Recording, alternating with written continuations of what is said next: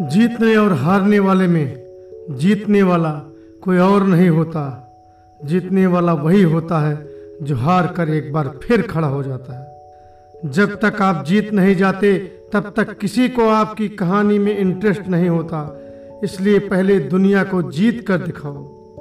अगर जीतना चाहते हो तो फोकस अपने काम पर करो, दुनिया की बातों पर नहीं। जो इंसान अपनी मेहनत पर भरोसा करता है वो कभी किस्मत की बात नहीं करता।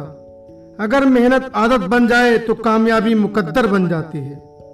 आज रास्ता बना लिया है तो कल मंजिल भी ज़रूर मिल जाएगी, हौसलों से भरी एक कोशिश भी ज़रूर रंग लाएगी। अगर गिर रहे हो, टूट रहे हो तो एक बात ज़रूर ध्यान रखना कि उड़ान तो भरना ही है, चाहे कई बार गिरना पड़े, सपने को पूरा करना ही है, चाहे खुद से लड़ना पड़े।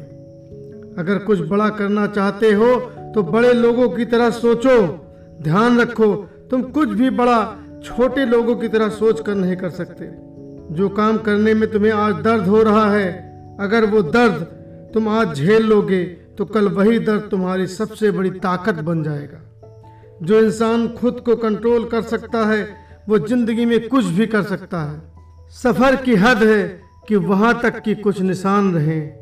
चले चलो वहाँ तक कि जहाँ तक ये आसमान रहे ये क्या कि बस कदम उठाया और मिल गई मंजिल? मज़ा तो तब है कि पैरों में भी कुछ थकान रहे। संघर्ष के रास्ते पर जो चलता है, एक दिन वही दुनिया को बदलता है, जिसने अंधेरों से जीती है जंग, एक दिन सूरज बनकर वही चमकता है।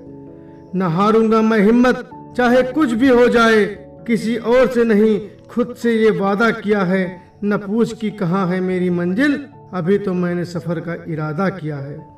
बिना संघर्ष के कोई महान नहीं होता, पत्थर पर भी न पड़े चोट तो वो भगवान नहीं होता। दोस्तों, वीडियो अगर अच्छी लगी हो तो लाइक करें सब्सक्राइब करें और कमेंट बॉक्स में अपनी राय ज़रूर दें।